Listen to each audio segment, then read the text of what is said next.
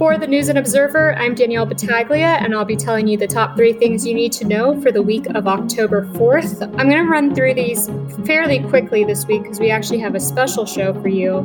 Um, but first, I'll start with the top three things. This week, uh, House Speaker Tim Moore and Senate Leader Phil Berger said that they have reached an agreement on the budget, which we've been waiting on for I don't know how long now. Um, and so they are beginning budget negotiations with the governor this week. Um, redistricting hearings wrapped up, the public redistricting hearings wrapped up on Thursday. And so we're going to see the House take up some redistricting meetings this coming week. And then um, there are some major bills like the energy bill that are still floating out um, in different committees. And we could see some action in the House and Senate on some of those bills. But for today's show, I have a special guest here. I have Brian Murphy, who is editor of The Insider. Welcome, Brian.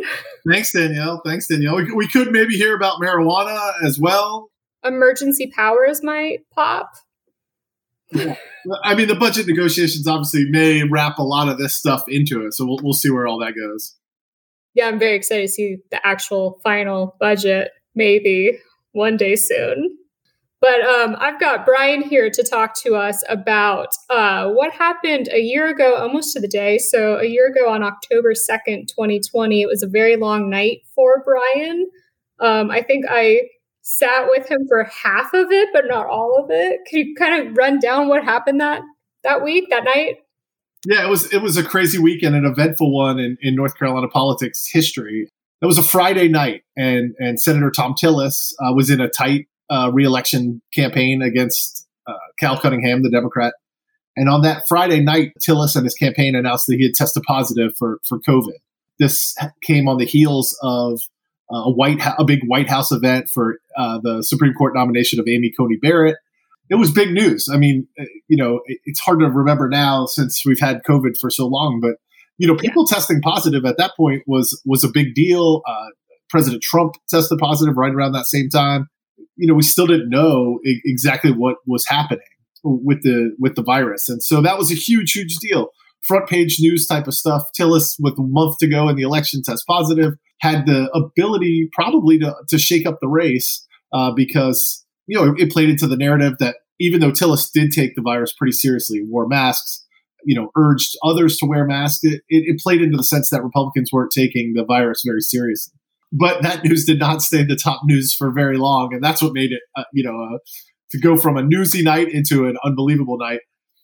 As soon as we wrapped up that story, minutes later, Cal Cunningham, uh, his campaign confirmed to me that the te- the text messages that had been floating around that purported to be between Cunningham and, and a mistress in Raleigh were in fact true. They, they were in fact uh, his text messages, and they were 100% legitimate and obviously that news you know pushed the covid news uh, right off the right off the, the top of the newspaper right off the website. And uh, the rest of the entire race became about cunningham and these allegations of extramarital affairs. He took questions one time after that and really wasn't able to campaign the way he wanted to or close the campaign the way he wanted to. And you know the, the big postscript to this is is obviously cunningham lost um, lost the race in which he'd been favored to win at least according to all the polls. And so I think most people remember that sort of October 2nd as kind of the biggest turning point in the entire race.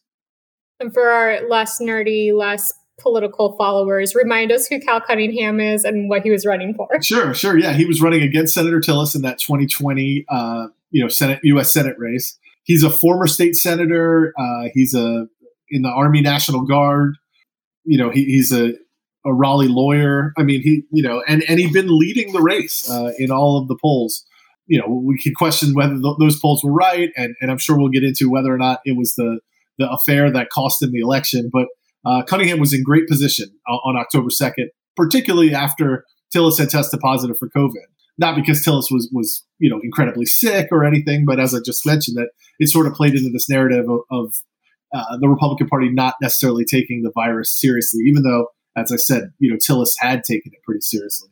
If you remember correctly, you know, Trump had tested positive, Mike Lee had tested positive. There, there was this big event at the White House. A couple months earlier, there had been a big event at the White House for Trump to accept the Republican nomination, which Tillis was caught at. Um, even though he'd been preaching wearing masks, he was caught taking off his mask, uh, you know, while sitting right next to lots of other people. So, you know, if, if you stop the news right after that, the, the thought was, wow, this COVID, Tillis getting COVID story is going to be huge, huge news. Uh, within a few hours, uh, nobody was talking about that anymore. Well, it was funny too, because I remember I was helping track down the COVID case and we had finally put that to bed and um, somebody said i'm about to log off and you were like actually i have huge news don't log off yet um, so and you knew about the rumors of that affair ahead of time right right um, you know one of the reasons that uh, just to, to, stick with the Tillis COVID thing for one more second, one of the reasons it was okay. a big deal is, is Tillis had they had just had a debate. Tillis and Cunningham had just had a debate. Tillis had taken a private jet down. Um, That's right. After voting um, in DC, he had taken a private jet down to, to, get to the debate. So they had to contact all the people that worked on that jet. They had to contact the Cunningham campaign. They had to contact the people at Spectrum who had put on the debate. Um, so, you know, Tillis had been in contact with a lot of people. I ended up having to get tested because I'd spoken to Tillis, you know, just a, a, day or two before that. Were you on a train with him or something? Yeah, I was on a, one of the yeah. subway trains with him. Um, and so it was a big deal um, that that you know notice that that Tillis had to provide the Cunningham campaign that he was going to announce that he had tested positive. Um, you know, I think played a role in the timing of the Cunningham campaign putting out their statement. Um, that makes sense. They had a little heads up, and I think that that gave them an opportunity to, to roll out this news. Yeah, the text messages between um, Cunningham and this woman who lives in California, but had spent some time in Raleigh, had, had previously lived in Raleigh, um, had been reported. They'd been reported by a, a right wing website called National File. Um, National File later in the in the in the campaign released a report about Mark Kelly that turned out to be 100% false. Mark Kelly is a, a, is a now a U.S. senator from Arizona, was a candidate at the time, and so I had seen them, but I wasn't I wasn't sure. Like, I, you know, they were not um, definitive enough to, to run a story. So I had contacted the Cunningham campaign several times about it. Um, I was doing my due diligence trying to track down this woman uh, that was that was mentioned in the text messages. Uh, you know, we're trying to report out the story to make sure it's true. Um, and I got confirmation that Friday night from the Cunningham campaign that yes, in fact, those text messages were true. Which is impressive, I will say that they admitted to it. I, I have uh, questioned Cunningham and his campaign staff on why they thought it was a good idea to to admit to the text messages. Um, their their message to me has has always been, you know, that's the kind of you know we wanted to be honest, we wanted to be truthful. I, I, we we weren't going to lie and say no, they're not they're not true.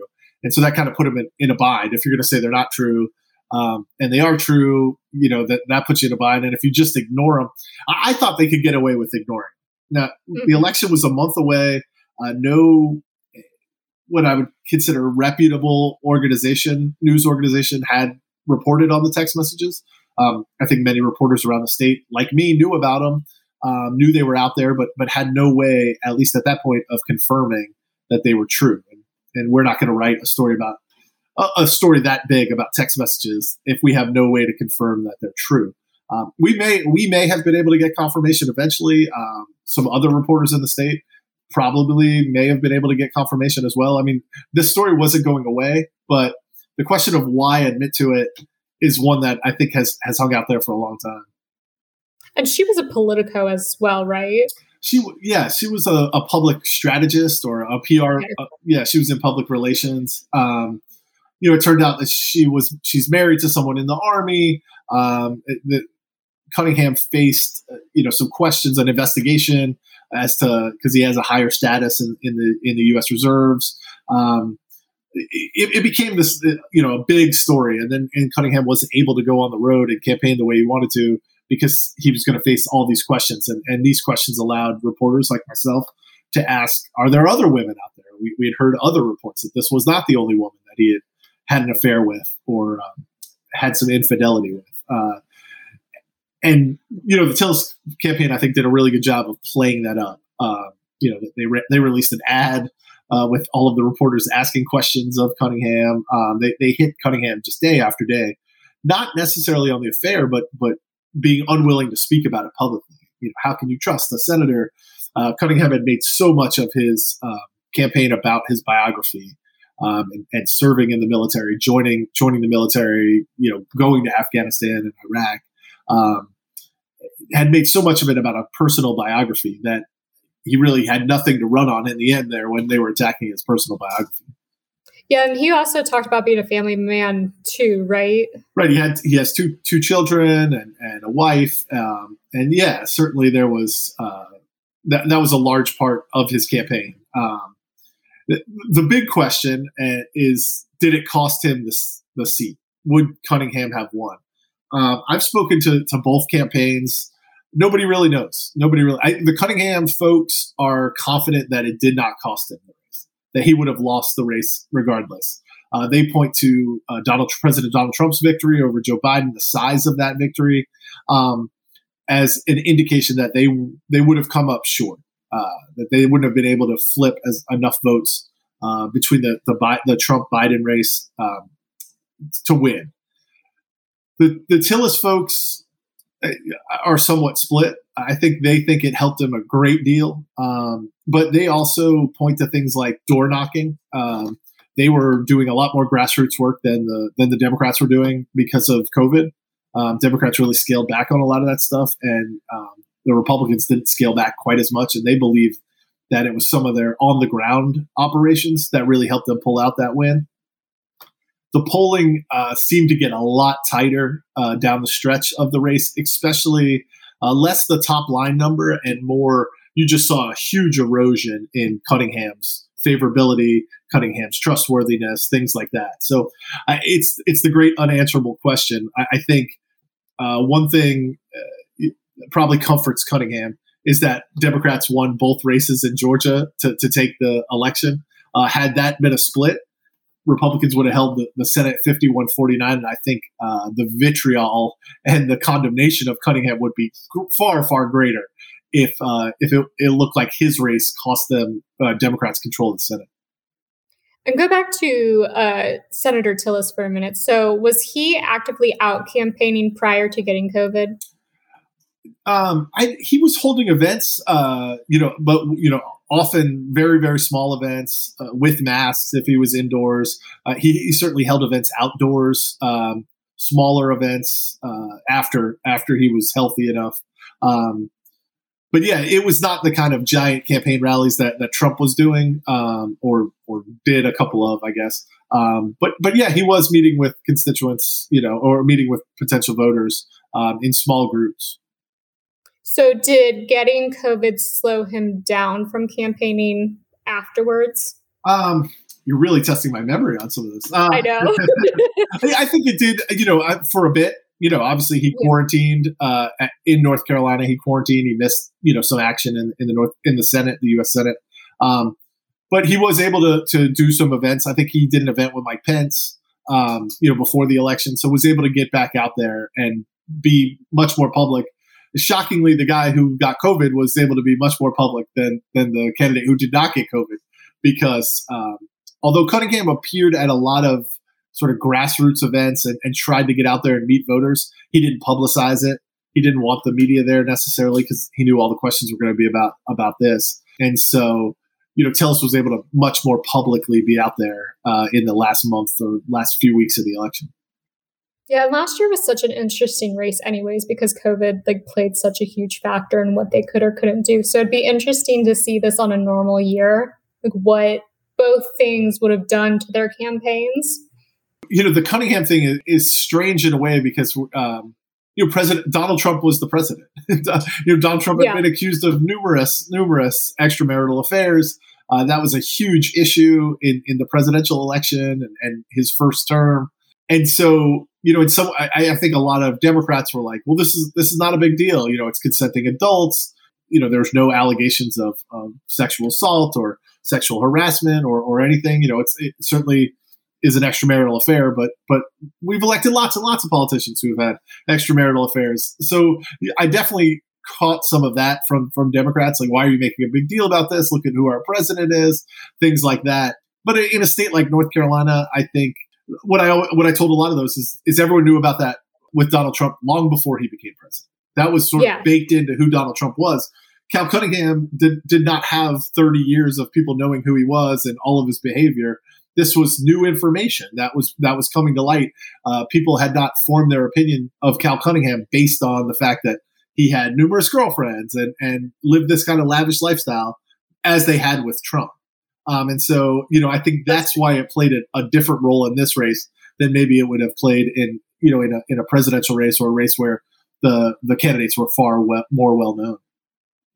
So, have you caught up on sleep since then? it, it, was a crazy week and a crazy month, you know, because it, it, led right into the election. Plus, COVID was happening, you know, all over the place. Um, I, have certainly caught up. It, has been interesting. Uh, you know, Charles Hellwig, who is a, a political operative um, in Raleigh and, and mem- you know has worked with the Wake County uh, GOP, uh, has gotten a lot of credit for for being the one to push out uh, those text messages.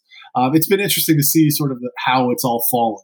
Uh, Hellwig, I've spoke to uh, you know numerous times, you know, in, in the year and he certainly probably does deserve a lot of the credit for getting these text messages out there. I have worked on trying to figure out exactly how the text messages got out there. It's it's pretty obvious that this woman shared them with someone she knew, a, a friend of hers. That friend eventually shared them with someone else who uh, was tied into Republican politics somehow, and and then that person was able to take them to you know political operatives like like Charles Hellwig, who were then able to get them out into the media. And so I think there's a fascinating story about how you know a private text message makes it all the way to to, to disrupting a Senate race. Um, and what you consider a friend. Yes, yes. Uh, you know, certainly as as we watch some of the Monica Lewinsky coverage, and you realize that that's you know she was confiding in a friend, and that's how the president ended up uh, facing an impeachment trial. Obviously, this woman that was involved with Cal Cunningham was confiding in a friend, and ended up changing the course of a of a U.S. Senate race. There, there are so many things, you know, threads to pull on, but I, I, think a lot of that's been been litigated, you know, for lack of a better term. A lot of it's gotten yeah. out publicly, and Cunningham um, was in the he was in the the North Carolina Capitol uh, a few weeks ago for an event for uh, Marc Basnight, and so he's he's beginning to to you know uh, make some appearances publicly. Um, we'll see what his future holds. I, I, don't think he can run for elected office again, but but maybe he can. Uh, there have been a lot of second acts in, in politics, so perhaps uh, Cal Cunningham has one left in him too. Be interesting to see. Yeah, I mean, I think you know, obviously he he would have to discuss his family situation, you know, pretty quickly. But I, you know, people are forgiving. Uh, Mark Sanford, uh, after his adventures as the South Carolina governor, uh, got reelected or, or got elected to Congress. We, we mentioned Donald Trump. I mean, uh, you know, Charlie Crist in Florida has had some issues and, and got back into elected life. On the local level, there's countless examples, you know, all across the country. And so, you know, yeah. people are pretty forgiving, but I, I, don't know where Cal Cunningham goes from here. Obviously, Senator Tillis is back in the Senate and, and isn't up for reelection for, for five more years now, six more years. So I have a feeling at least this part of the story is over. Okay. and I feel like I should remind everyone that you were our congressional reporter and have just recently decided to move back down to Raleigh to join us for as editor of NC Insider. So you're getting ready to make that move and hang out with us in the Capitol. Yeah, I covered the. Oh. Yeah, the, I mean, the Senate race was pretty much my primary responsibility, and have have already dove in. But what I think the amazing thing you asked if I've slept. The amazing thing is that 2020 never ended. You yeah. know, President Trump was still contesting the election results, and you know, before the the Senate control of the Senate was even decided, and that wasn't decided until January. Uh, Mark Walker jumped into the 2022 race. And so yeah. before the Senate control was even determined. Mark Walker was in, uh, Democrat Jeff Jackson was in, and, and we were often running on 2022, which we are, we are often running on 2022. But it, it, you know, 2020 just sort of bled right into the 2022 race. Yeah, I don't think I don't think there's an end to 2020. We're just going to live that for a while. I, I, we will probably be talking about 2020 in 2024 as well. Um. And then maybe maybe by 2026 the 2020 election will will be all over. It's, it's been an eventful year. I was in the Capitol the us Capitol on, on january 6th to deal with a lot of that. So i, I thought you died that day. I, I, was perfectly fine. I, I just misplaced my phone or left my phone. I didn't misplace it. I, I left my phone in all the commotion and couldn't get in touch with people. But it has been needless to say it's been a, a very very eventful uh, year or so in uh, North Carolina politics and U.S. politics, and I've been lucky or unlucky enough to be right in the middle of a lot of it. Well, we'll try to keep it just as exciting down here, uh, but less dangerously exciting, maybe. That sounds good. That sounds good. There's all there, will always be something to write about. I, I, I figure. Oh, for sure. Well, I appreciate you joining us today and reminding us of this special day in history. Uh, for the News and Observer, I'm Danielle Battaglia with Brian Murphy. Thanks for listening. For more from our politics team, subscribe to the News and Observer at newsobserver.com slash subscribe. Follow us on Twitter at Under the Dome and NC Insider, and sign up for our weekly political newsletter at newsobserver.com slash newsletters. Thanks for listening.